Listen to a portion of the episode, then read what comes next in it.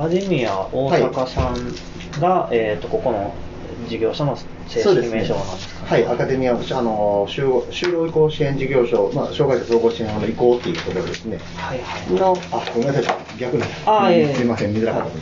失礼これちょっと取った方がいいですね。すみません。鈴木印刷間違えました。あはい。なるほど。で、法人主体と、えーあと、現在施設が、えーはい6施設はいはい、本当ですね。ございまして、えーまあ、アカデミア大阪を主体としまして、えー福岡、あと、はい大和高田の奈良の方ですねと東京、南大阪、和歌山、和歌山は3月1日オープンで、うーん。あ、あこれは、じゃあ、言うたら、さこれ3年？あ、令和、ごめんなさい、令和3年ですね。あはいはいはいここ、ここが、ごめんなさい、間違えてますね。えー全部、全部3年ですね、すみません。あ、じゃあ、これからめっちゃ、あ、え、2月1日今日ですね。今日オープン、はい。あ、そうですか。へえ。ただちょっとあの今回コロナのそのまあ緊急事態っていうところもあるので、はいはいはいオープンはしたけど実質運営はちょっとコロナの収束があーのまあ緊急事態が終わってからはいが主軸かなとは思ってます。なるほど。えー、まあ、大阪が1号店そうですね、はい。です。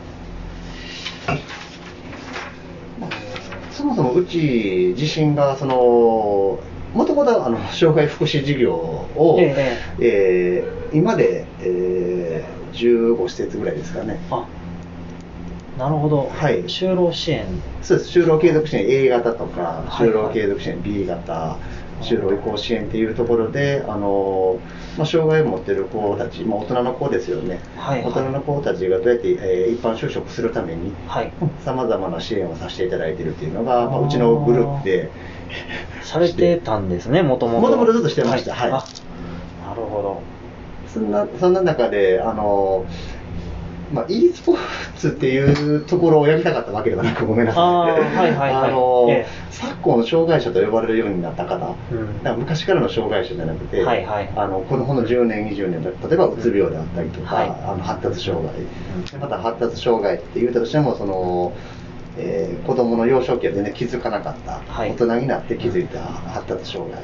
うんうんそういう子たちのその行く場所っていうのがうん。なかなかない、まあ、どっちかというと引きこもり支援ですね、なるほど。なかなかなく、えーっうとまあ、一歩中に入ってしまえば、例えばその自分が障害ってことも分からず、ただコミュニケーションが取れない、どうしよう、どうしようっていう状況で止まってる、うん。そんな子たち、なんか一歩出る場所ないできないかなっていうところで模索して出てきたのが e スポーツっていう。んところですね。なるほど。めちゃくちゃゲームが強かったとかいうわけではないです全く知らない、まあ、どっちかというとあの子供にあのゲームに課金をするなっていう、あーそういう 家庭だったんですねはい、ちょっと意外意外怒ったことがあるぐらいの部分だったんですけど、はいやっぱ話していった中で、やっぱ引きこもりの子たちって、まあ、なんで引きこもったかって、さまざ、まなけんあの流れがあると思うんですけど、やっぱり、えー、と一つのコミュニケーションの雰囲気、自分自身はこう思ってる、ただ他から違う意見がある、で話しても全く合わない、じゃあちょっと中に入ってしまう。うん。でそういう子たちってでもさ同じフィールド同じゲーム内っていう、えーあの共有あの場所を見つければコミュニケーションを取ることができる。なるほど。じゃあそういうコミュニケーションの場を一歩外に出そうよっていうのが主なるほど。軸ですね。なるほど。だいえー、とまずその、もともとこの15施設というのは、どこからまずスタスタートで大阪の阪南っていう、はい。阪南市っていうところからスタートな何年ぐらいでもう78年ぐらい。ですね障害福祉に関してはえーでその森さんがその何ですかこの阪南で就労支援ですとか、はい。障害に関わる仕事を始めようって思われたのは、はい。どういったところから？もともとがあの僕はあの治療院を経営してまして治療院？あの、はい。整骨院みたいなやつですねマッサージ屋さんですね、はいはいはい。保険、まあ、訪問マッサージとか、え治療院を、えーやっている中で、はい。えーどうしてもやっぱりそのマッサージ師っていう方を、えー募集していた時ってその視覚障害の方。えなるほど。でやっぱ結構来るんです。で視覚障害の子らと話してる時に、えー、と本当に困ってるとでまあ、自分たちはまだマッサージの資格を持ってるけれども、うん。マッサージ資格を持ってないしょあの視覚障害者なんて本当に就職率が十何パーセントっていう。ああなるほど。今その精神障害とかしいろんな障害が就職にくいしにくいしにくいって言ってますけどやっぱその視覚障害の、まあ、マッサージの免許を持ってない子たちの就職率すごい悪いっていう、じゃああの、まあ、そういう状況をなんかなんとか打破できないのかなっていはい。うところで、その視覚障害の子と一緒に話してて模索してできたのが就労継続支援あ就労移行支援と就労継続支援 A 型なんです。あ最初は本当にあの視覚障害の子たちえをどうしたら一般就職っていうような形で、なるほを取り組みはさせてもらってまして、ーちょっと勉強不足なんですけどはい。えっと A 型の方が、はいどちらかというとその難易度が高いというかできることが一般の給与に近いというか。そうですね。あの A と B でもその、はい。えー働きながら、はい。えー自分のその足りないものはい。を見つけて一般就職を目指すとか A でも B でも一緒なんですけど、A 型は基本雇用契約を締結する。なるほど、B 型に関しては雇用契約を締結せずに出来高払い。うん。うんうん2人で5万円の仕事をしました。じゃあ2万5千円ですねっていうで A 型と就労継続支援就労移行支援。移行支援。はいはい。っていうのを始めまして。が、まあ、78年ぐらい前にスタートされてその何ですかそのどんどんもともとその時から15施設に増やすぞっていうイメージを持たれてまスタートされ全くなかったですはい ただ、まああのえーまあ、うちの今の会社の理念でもあるんですけど、はい。あの最高の福祉届けるのはもちろんなんですけど、うん。最低限のビジネスうん。はしていかないと、やっぱり、えーとその従業員を守ることもできないし、うん。変な話来てもらったら業者さんも潰れてしまえば元もないっていう。はい。っていうところで、そのやっぱただもともとその障害福祉に関して、もうこれに関しては、もう本当に閉ざされた空間って言ったら変ですけれども、もう福祉の心、心っていうところでやってた中で、やっぱり僕はきっちりビジネスも、うん。あの最高の支援をした、えー上ですけど、ビジネスもやっていかなきゃいけない、はい。っていういう方が結構その賛同をいただきまして。そこから自社でオープンしながらあ自自分の施設もやりながらもその他の施設に関してもちょっとお手伝いしてくれないその赤字になってちょっともうしんどいこれ以上どうなればいいかわからない。っていうところのお手伝いをしに行かせていただいたりとか。であれよあれよという間のに。に、まあ、そう広がっていってたっていう。えー、とこのアカデミアはあのいろんな地域というか、はい。えー、とだと思うんですけど、えグループの方も、えー上は北海道ーあそうなんですね、はい。へ北海道から、まあ、北海道、東京、あとまあ大阪が一番多いですけど、大阪、東京、大阪、奈良、ね、和歌山ですね。静岡とかも、はい。もう結構その珍しいんですか？そのなんていうのはその大阪の中で、はい結構その近いところでっていう、えー、と事業者さんははい。何件かあのお会いしたことあるんですけど、はいその15は15でもそのやっぱり全国にっていうのはそうですね、ちょっと、えっ、と、珍しいとは思います。ただ、ちょっと、あの、自身があのやりたいことっていうのがありまして、はいはいで何かというと、やっぱりその、まあ、今回のその e スポーツ絡みでもあってくるんですけれども、あのまあ、もちろんさ、まずは日本でっていうことがありますが、やっぱ最終的には僕らってあの世界的世界の方を見ていきたいなっていう思いがあるんです。あのまあ、特にこういう引きこもりの子たちなんですけれども、やっぱ、えー世界を全世界見たとき、絶対さまざま困ってるところがある。ただ日本みたいにその支援法が、障害者総合支援法があるのかないのかって、まあ、全くない状況。なるほど。そういう、えー状況な時に、まあ、変な話メイドインジャパンとして自費でなるほど。サービスを提供するような仕組みを作れれば、なるほど。そのためには大阪でちょこちょこっていうよりも全国規模が欲しかったっていう。なるほど。っていうのと、あとはあの、うん。えー広げたところもあの M&A の案件もあるんです。で M&A の案件は僕らも買いたい買いたいっていう、もう先方さんなんか困っても行くところがない、はい。利用者さんがもう、えー、路頭に迷ってしまう、はい。どうにかしてくれないかっていうところで、じゃあ僕たちが引き続きやるねっていうような感じで、まあ、北海道とか特にそうですね。あその2つのパターンですね。そしたら森さん自身はもう毎週いろんなところを飛び回ってらっしゃると飛び回ってました。あの、かコロナになってからほとんど、ああもうリモートワークできるだけなかなかはい。してるんですけど、なかなかコロナ前まではなかなか捕まらない人で。い。や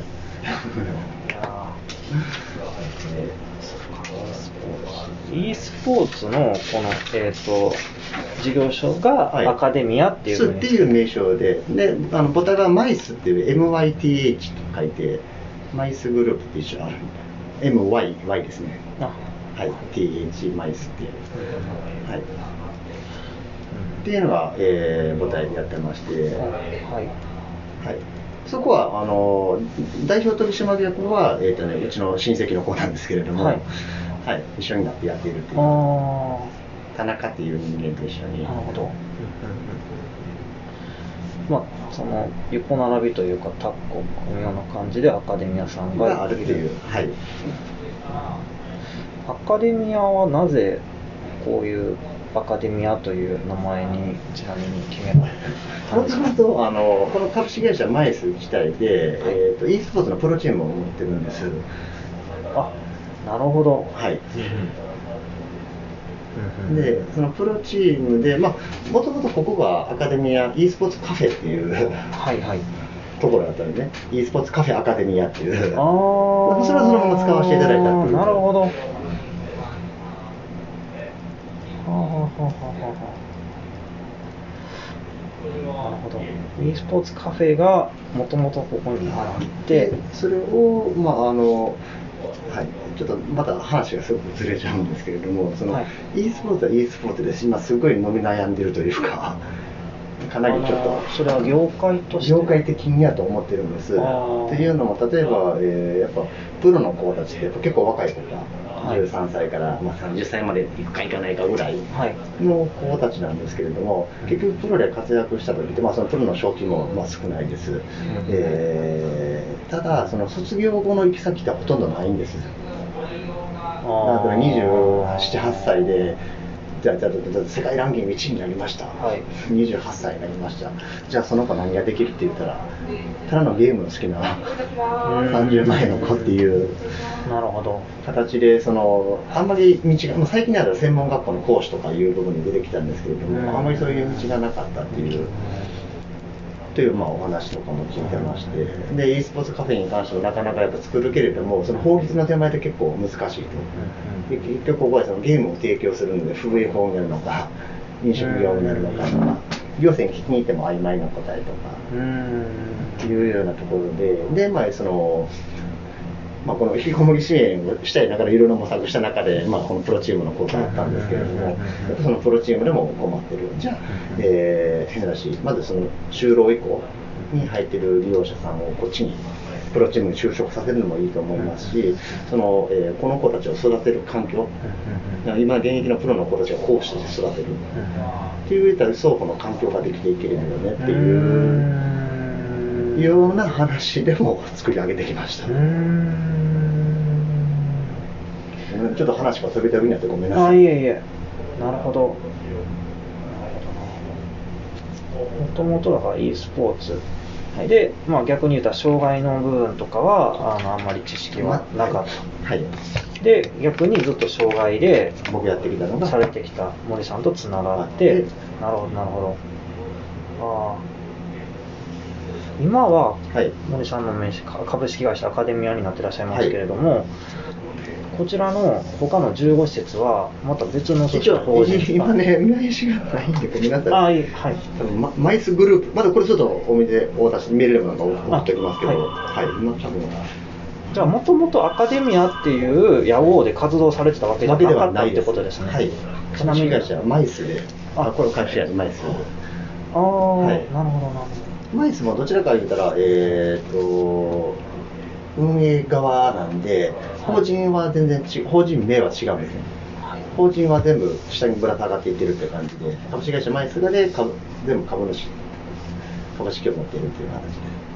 どその e スポーツカフェがオープンした時のアカデミアっていうのはななんでなんでしょうね。えまだなく、あえっと、マイスと e スポーツカフェだけで話し合いで、その中から、まあ、それってまあ e スポーツでもともと興味があったので、はい。でまあ、プロチームで e スポーツカフェが困ってるところがあるって話していて、あー。じゃあそれであれば、支援が、障害福祉支援が一緒にできるんじゃないかってことああ e スポーツカフェだったけれども名前はアカデミアではなかった。いや、ごめんなさい、アカデミー、e スポーツカフェアカデミア。ああそうですか。あはい。でまずここだけで話してて、でそのあのその中で、えー、と話を聞いていくと、やっぱその障害福祉、精神の方とかにも対応できる形を作れるんじゃないかということで模索して、ここを合体したっていう。なるほどこれスタートじ事業所スタートしたの10月ぐらい10 10月月だと思うんですけど、はい。その構想っていうのは大体いつぐらい？えでも去年のあでも4月ぐらいですかね。あじゃあ半年ぐらいで、はい。うーん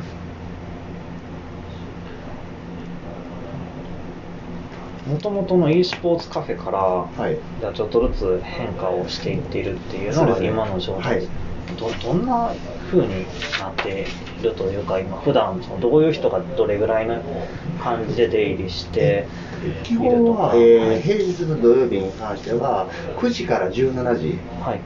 に関しては全てあの障害福祉事業です学校ですね。就労移行支援の学校をしてます。ただ、えー18時から23時までは e スポーツカフェとして運営してます、なるほど。まあ、未毛作って感じですかね。えー、と学校っていう感じ就労移行支援事業所っていうのは学校なんです。あ。ここです。ね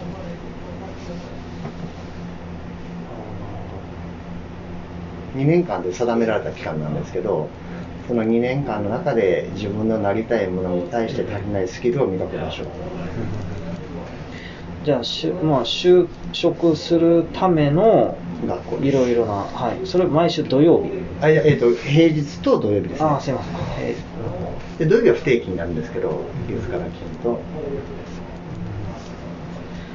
ーでえーっとさされててで夕方が、まあ、カフェなんですよね夕方で夜か。はい。夜と日曜日ですね、日祝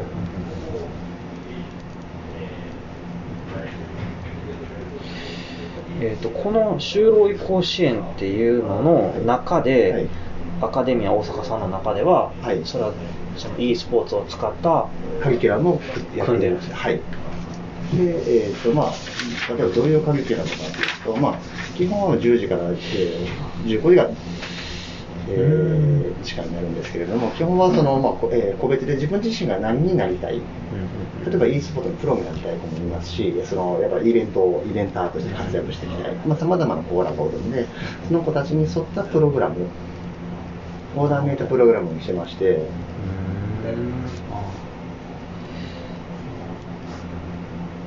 えっ、と何人ぐらい？一応定員が20名なんです。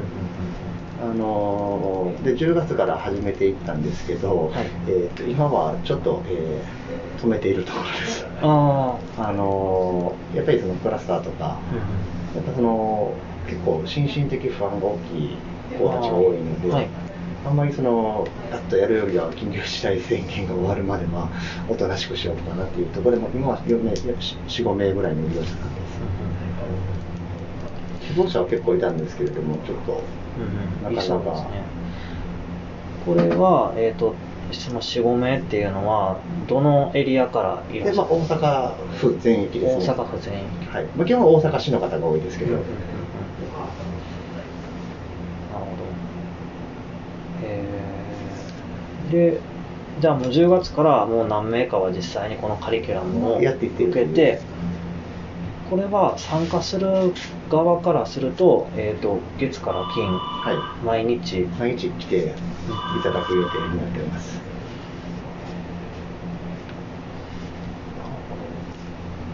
でそこの講師に関しては、すべて現役のプロチームの子たち、うー。ん先ほど言ったその前で、はい。ゲーミングチームセレクターっていうのはいがあるんですけれども、まあ、そういう子たちが、えーリアルな場所、リアルなその、えーまあ、ものの PC スキルであったりとか、そういうのを教え、まあ、座学であったり、実践であったりを教えていっているという。えーそのなんなんていうんですかね。そのどんなゲームって言ったらあれなんですけど実際ちょっとパンフレット持ってきます。はい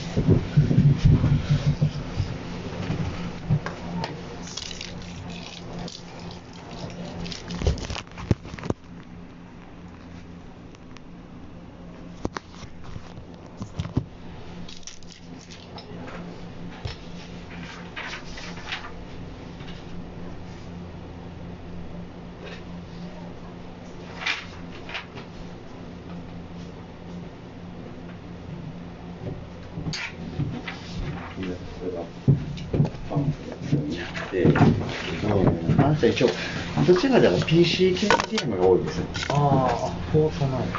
はい。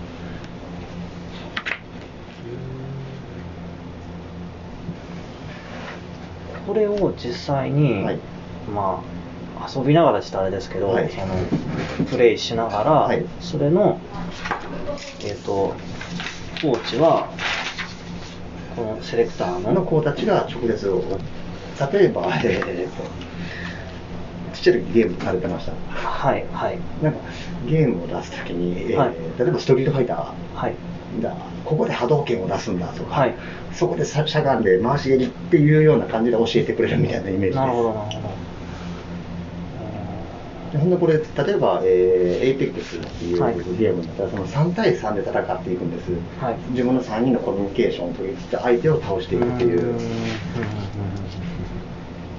じゃあ、えーイメージはそのプロの子が1人いまして、その両者さんが2人、で3人になって。うん、そこで、えー戦って、あのたら教え合いながら、今そこで武器を取ってとか、うん。味方のフォローしてよっていう、いいかも出てるの。あー。なんかオンラインとかも活用できそうなあこれ全部オンラインで。はいはいははい。オンラインゲームになるんで。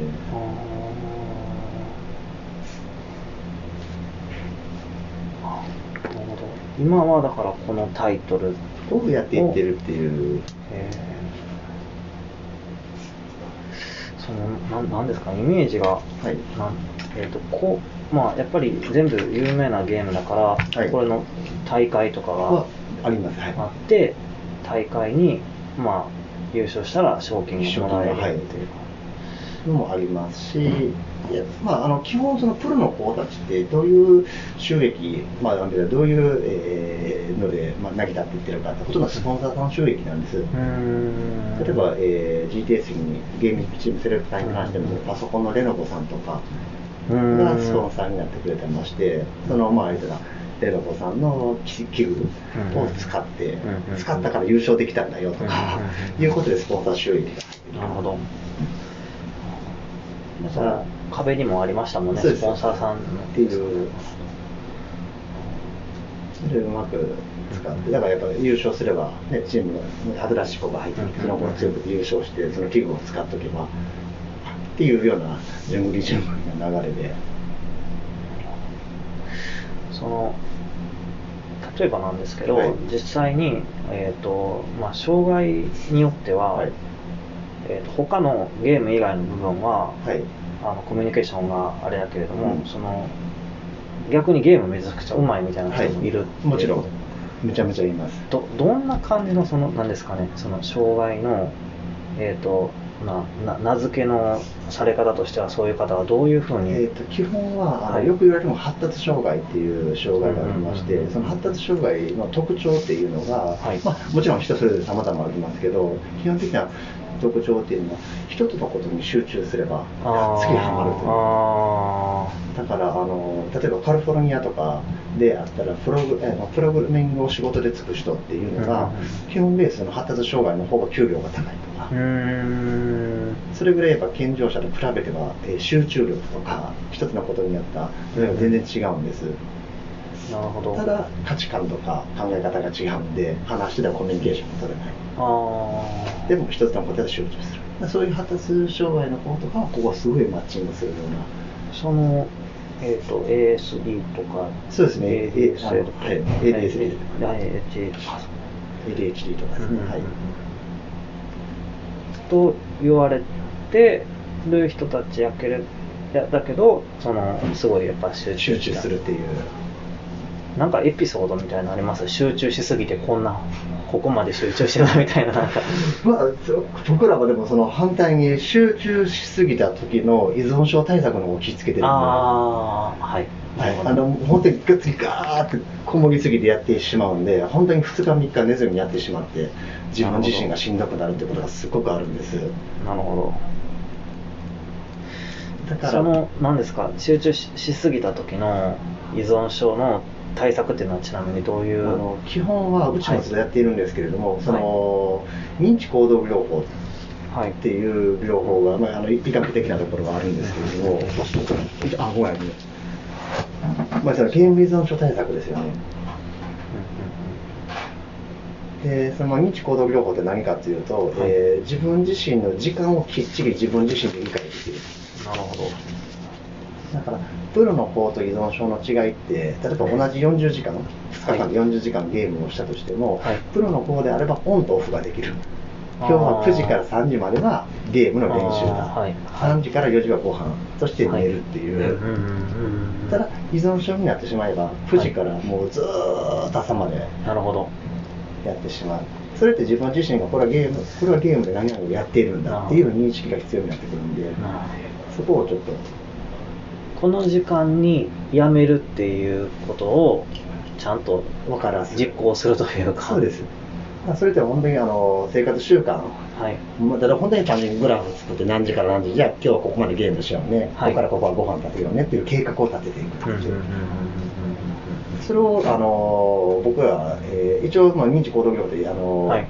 えー医学病あの、えー医療の分野になってくるんで、うんあの弊社ではその訪問看護ステーションも設けてまして、はいはいはいはい。うんだからうちら入ってくるのであればとりあえずその訪問看護ステーションでその、えーゲーム依存症にはならないためにはうん。どうすればいいのかっていう対策は取ってます。本当に紙一重になっちゃうんで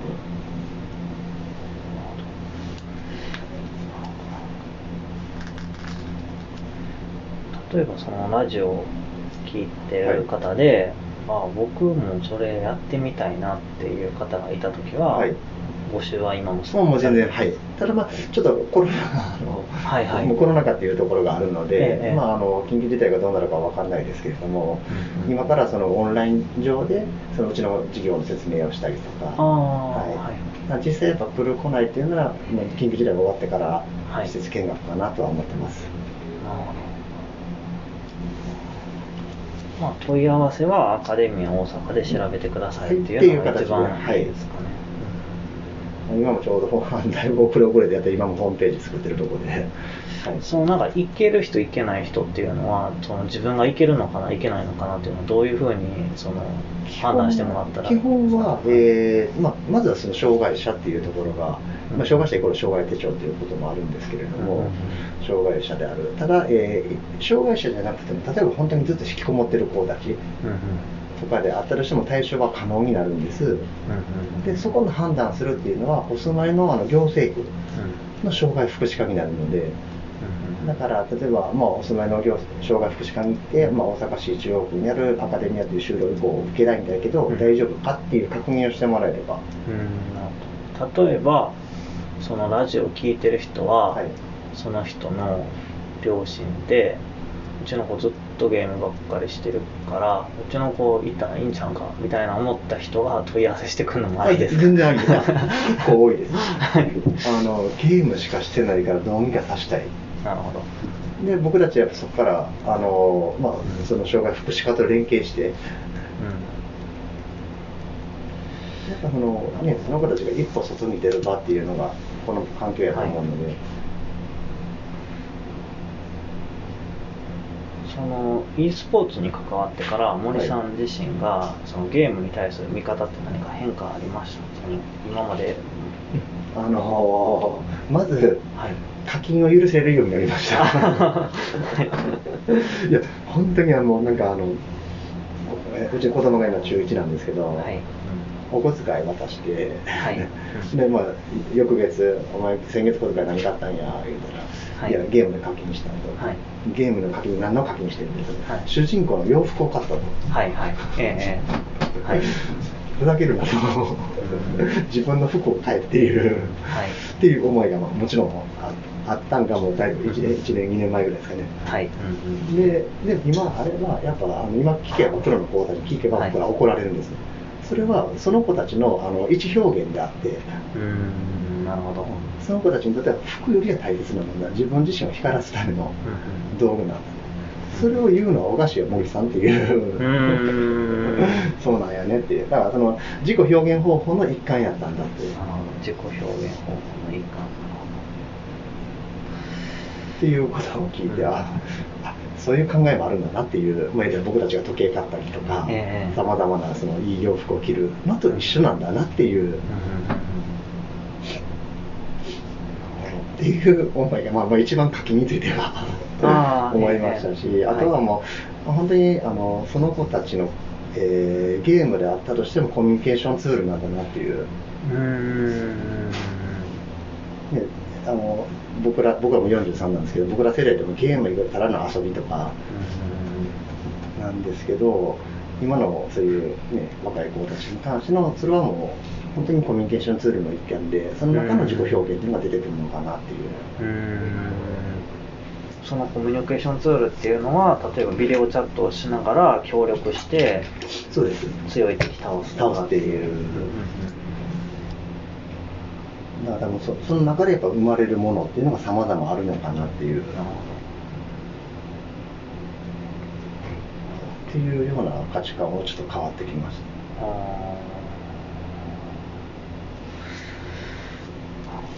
ー。これからアカデミアさんは、まあ、世界にっていう話もちらっと最初までされてましたけど、そのまあ3年後とか、はいそのイメージとしてはどういうふうにその打って出るというかなっていったら一番いいのになというか、はい。あのまず、えーとまあ、直近の部分に関しては、今ってこういう本当に、えー戦う、えー PC スキルがある、うん。PC, がかな PC スキルをかなりないと、うん。戦っていけないようなオンラインゲームなんですけれども、えー今ちょうどその和歌山 e スポーツ協会っていうはい協会がありまして、はい。そこと話させていただいているのが、あのーまあ、もう少し簡単な e スポーツ。えー例えばその e スポーツの定義ってエレクトロニックスポーツっていうはい。略で、まあ、電子機器を用いたゲーム。はい。であれば、全て e スポーツになるんです。ん。変なし、テトリスでもそうですし、ぷよぷよでもそうです。なるほど、でそういう、えーのもまずうちでは取り組んでいきたい。取り組んでいき、あとその、えー障害を持っている子って、この子たち発達とかバーっていう手動きが速い子なんですけど、やっぱ身体、重度の障害者。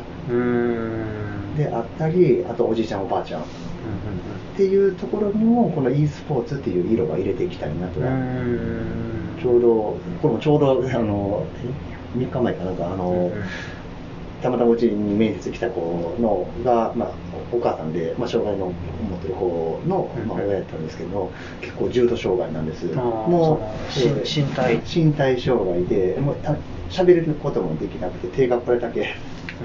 何秒間何秒間何秒指定を受けてて、手がただこれこれは動くんですけど、ああもう言えないっていう、でもその子、えーまあ、その例えばピュッて触るようなゲームってあるじゃないですか、ありますアプリゲーム、うん。あれをすっごい楽しくやってるんですね。なるほど。なるほど。今まで本当に何もずっとこうっとしてて何もわからない。ただその子がそのゲームを触ったら楽しくやっている、うんうんうん。いやえまあそのアプリゲームってそういうところでもやっぱ活躍できる場所ってあるんやっていうところをちょっと面接して聞いてその後に和歌山 e スポーツ協会で話したんでなるほど。だからその e スポーツってこういうオンラインゲームだけにとらわらずにさまざまなゲームはい。を取り入れてそのまあ本当に今も問題視されてる困ってる子たちの対応ができるような、おじいちゃんおばあちゃんに関してもねあの手足動いしてあとその感情怒るとか負けるとかいう感情の起伏であの認知症の予防にも絶対つながっていくはずなので。今その何ですかイメージとしてはやっぱ若年の方が若いすごい若い方多いんかなっていうイメまあージ、今はそうですね。10代20代が10代多い。20代が多いんですが多分その今後そういうアプリであったりとか、はい。そういうふうな考え方。なるほその重度障害の方に対してとか、そのおじいちゃんおばあちゃんの認知症予防に対してとか、いうような形を考えれば、まあ、幅広い層での e スポーツの受け入れができるのかな、でまた僕たちこのこういうこの就労移行で卒業育っていく子っていうのは一般就職で育つんですけど、はい。そういう子たちがその、えー高齢施設に行っておじいちゃんおばあちゃんに e スポーツを教える。アプリを教えれるような環境なるほど。っていうところになっていけばこのままこの直近で考えると一番僕になりたいアカデミアかなっていう。でそういう形が全部出来上がってからやっぱ次は世界にっていうところで、うん。日本もちょうどずっとこれ作って作る時からあの韓国のはい。あの方も一緒に入ってるんです、このアカデミアあーなるほどその相談役みたいなの入らせてだからまずはその韓国であったりとか。に行って、このメイドインジャパンをどこまでできるか、まあ、まあもちろん富裕層サービスになっちゃうと思うんですけども、まずは。なるほど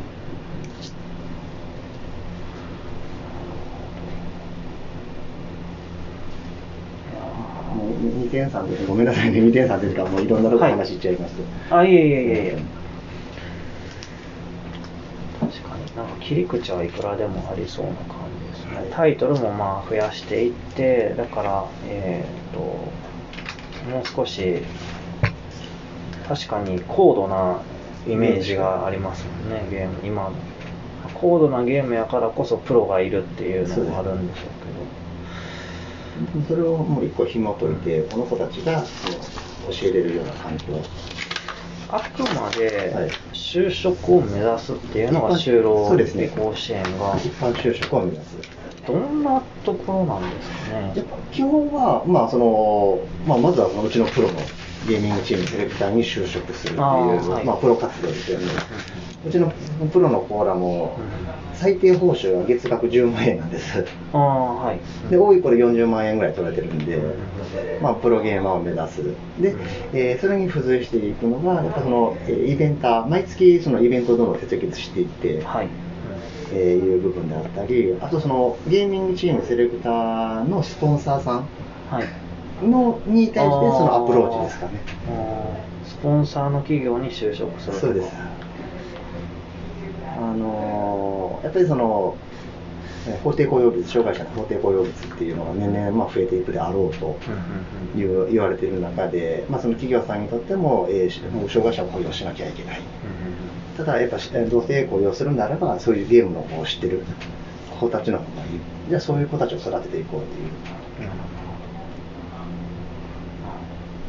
イベントっていうのとどんなあの本当に、いや、言うたら、この、例えば APEX の大会をしますとか、オンラインで大会をしますっていう、まあ、オンライン上の大会であったりとか、あー。まあ、あとはその、えー、ぷよぷよ選手権みたいな感じで、大きい画面に2人来て、ぷよぷよを戦って、どっちが勝ったっていう。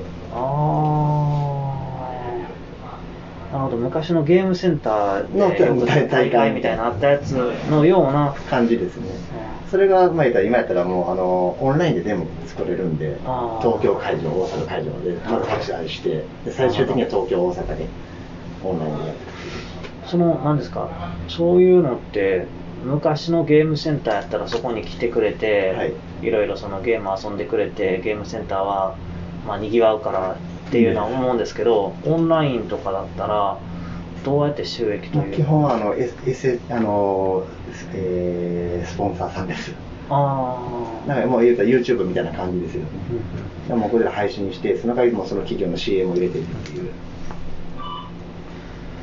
スポンサーさんってやっぱゲームの関わる会社さんがゲーム機器の方が多いですよ、まああだ。ただ最近言うても NTT ドコモさんとかでも2億円の大会を、2億円、7億円やったかな。あの大会を開いたりとか、それは PUBG っていう、PUBG モバイルで、えー、賞総額7億円。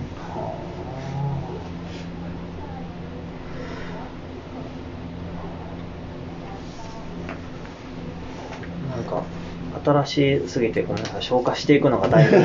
すいませんうーん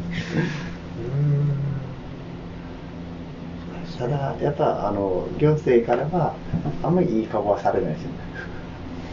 なんかそのやっぱりえっ、と増えてい僕は増えていってほしいなと思うんですけど、はいそのなんなんていうかあのえっ、とそれで、しえー活躍するというかコミュニケーションができる人があの居場所が見つかる人が増えていったら、はい。すごいいいんじゃないかなと思うんですけど、はい。その何ですか？例えば引きこもりの息子がいる親の立場からした時に、はい。ゲームをやめさせたいけど、はい。その e スポーツってゲームをさせに行ったらなんかもっとゲームから離れられなくなるんじゃないかとか、はい。そういうふうななんかそのふうになんか思われたりとかそういう目線とか。問い合わせははい。今までなく、あ。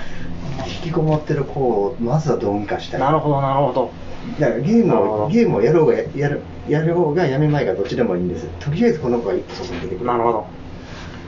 一歩外に出るっていうことだそうで僕たちはやっぱその出てきた子たちをそのゲームだけじゃなくてあの、えー外に出るコミュニケーションが取れる、うん。ああとはこんな仕事があるんだっていう発見が立てる。あそこから別にねあのゲームの仕事じゃなかったとしてもまあ、あのスライドじゃないですけど、ね、興味を持ってくれてあ例えばこれってイラストレーターが向いてるんだプログラミングが向いてるんだっていうさまざまな機会は提供できるしたいなと。あその今その4名から5名ぐらいの方は、ちなみにそのそういうもともとずっと家でゲームしててっていう方もいらっしゃいます。あはい。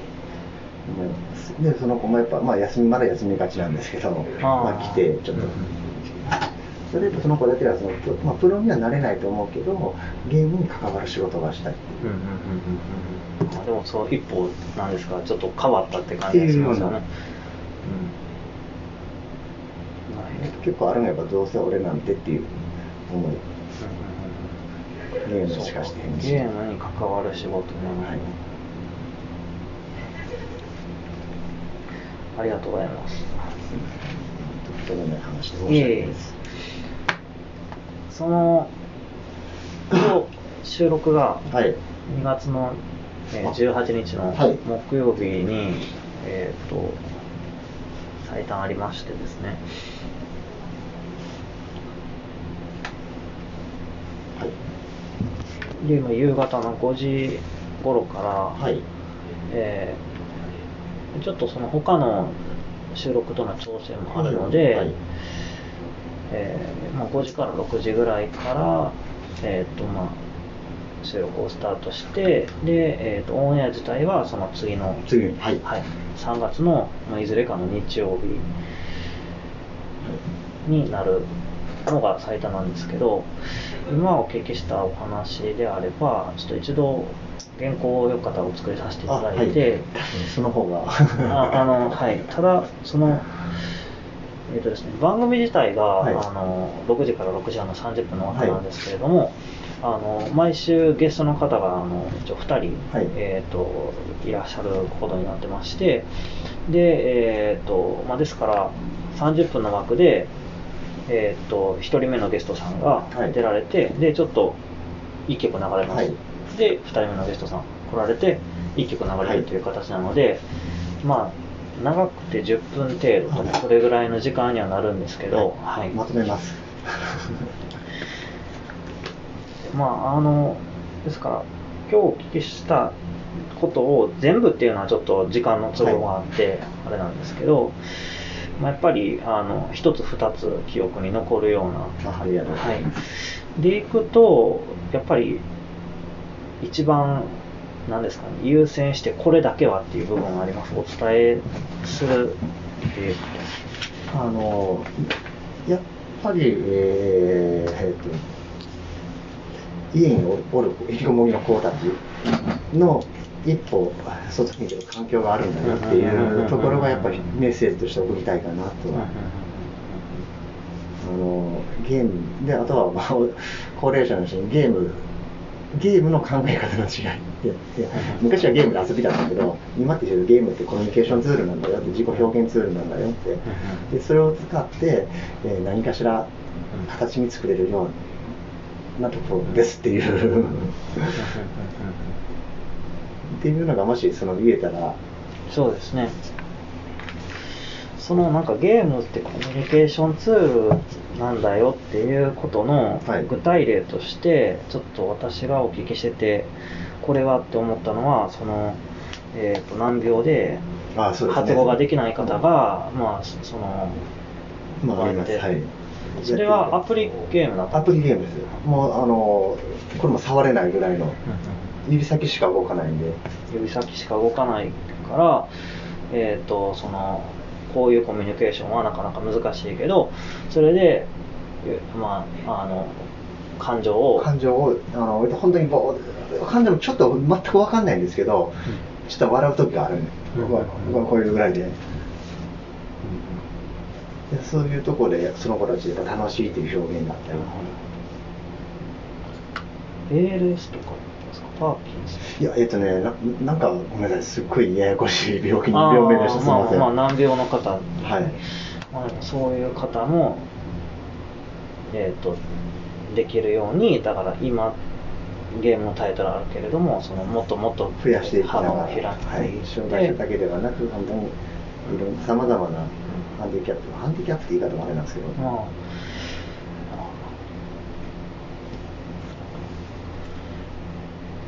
りましたそれで一度お作りし健康庁をお作りしましたら、またメールあ、もしよかったら僕、ちょっと、あやっぱ書いていいんですか、ごめんなさい。えっと、お送りします。Gmail でい。いですか、はい会社のやつでほとんど。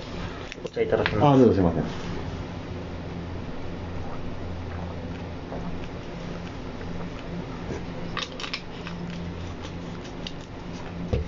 マイスはなぜマイスっていう？えっと、あの、えっと、マイ、あの、マイ、マイって私のスマイル、マイストーリー、えーマイスタイルっていうだからあの自分自身、えー自分らしく笑顔で自分じ、えー自分らしく笑顔で自分の人生過ごしていこうよっていう。で、前の次、3つの目標ということで、マイスにしたんです。ああ、ごめんなさい。えっ、とマイマイスマイル、マイスタイル、マイストーリー。うーんえー自分らしく笑顔で、うん自分の人生歩んでいこうみたいな感じですね。うーん素敵で、まあ、なんか、ねどうどうしようかどうしようかっていうことで、まあ、これ3つあるから3と S で絡んでるからマイスにしようっていう。なるほどなるほどはい、すいません、そんな。ご紹介するときは株式会社アカデミアのアカデミアで大丈夫ですかはい。で活動自身は僕多分さまざまなことをしてましてあとは例えばもう本当に医療と福祉の連携を深める活動とか、あはい。ってへいうえ障害福祉施設でも障害者になってる人もやっぱきっかけは医療だよねって、はい福祉施設に医療が入ってないのってあんまりだよねっていうことで医療と福祉の連携を深めるのは NPO 法人で活動したりあそうなんですか、はい。本当に多動 多動なんですそうそうそう。えー A スタイル弊社自体はもともと介護のあの会社なんでもともとっていうか今もそうなんですけど、そうですね。介護施設の運営をしてましてあはい。あとはその子供の4デイですそうですよね、はい。なんか来年ちょっと大変になりそうで。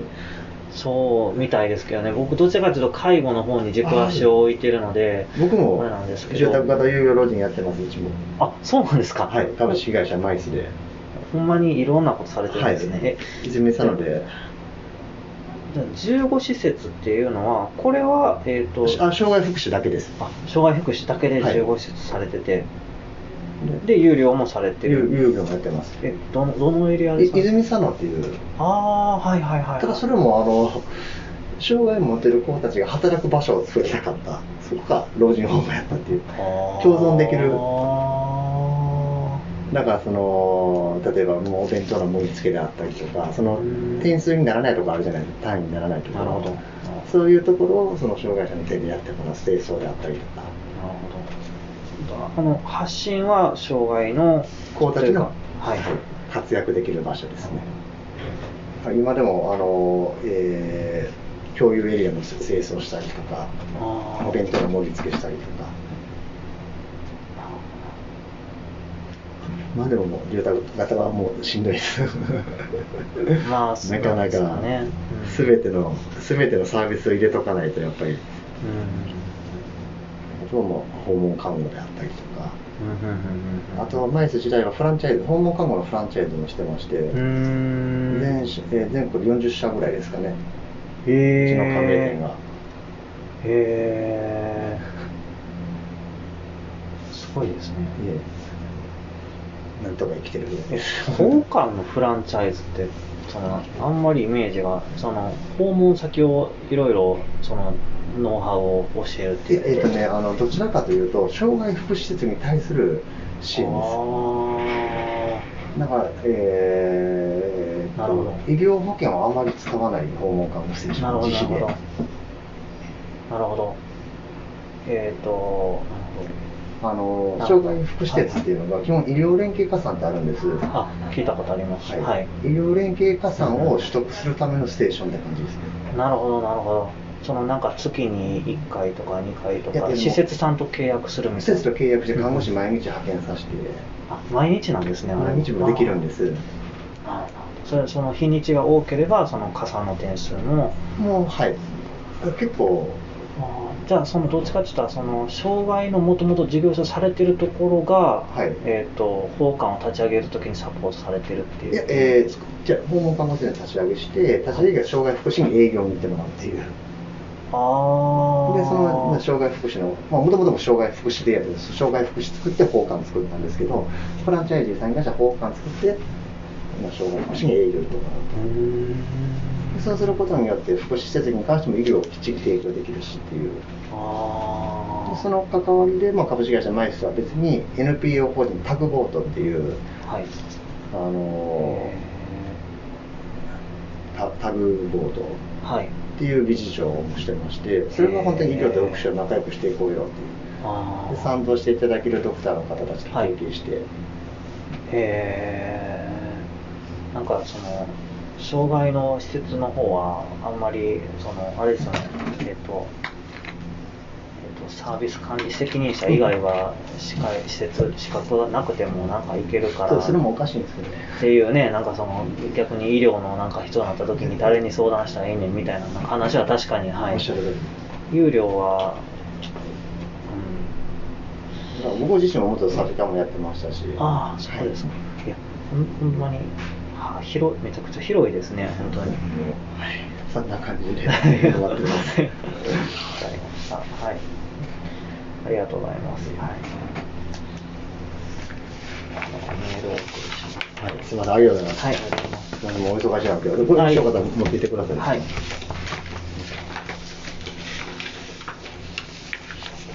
ファイファイルの仕方間違えました。ごめんなさい。はい。長編長編と短編を間違えたえどうぞ。今ちょうどあの本社が移転するところで。あ、そうなんですか。はい、長堀町の方に、まあ、あの賃貸ですけど、はい。今度入るんで。もともとあれですか、その、阪南でスタートされたってことは、その、えっ、と、そちらの方が、生まれがそこなん。ですあ弟弟とかも、あ PT とか、まあ、母母も福祉、高齢福祉の、あの、あ、はい、あの、医療、医療とい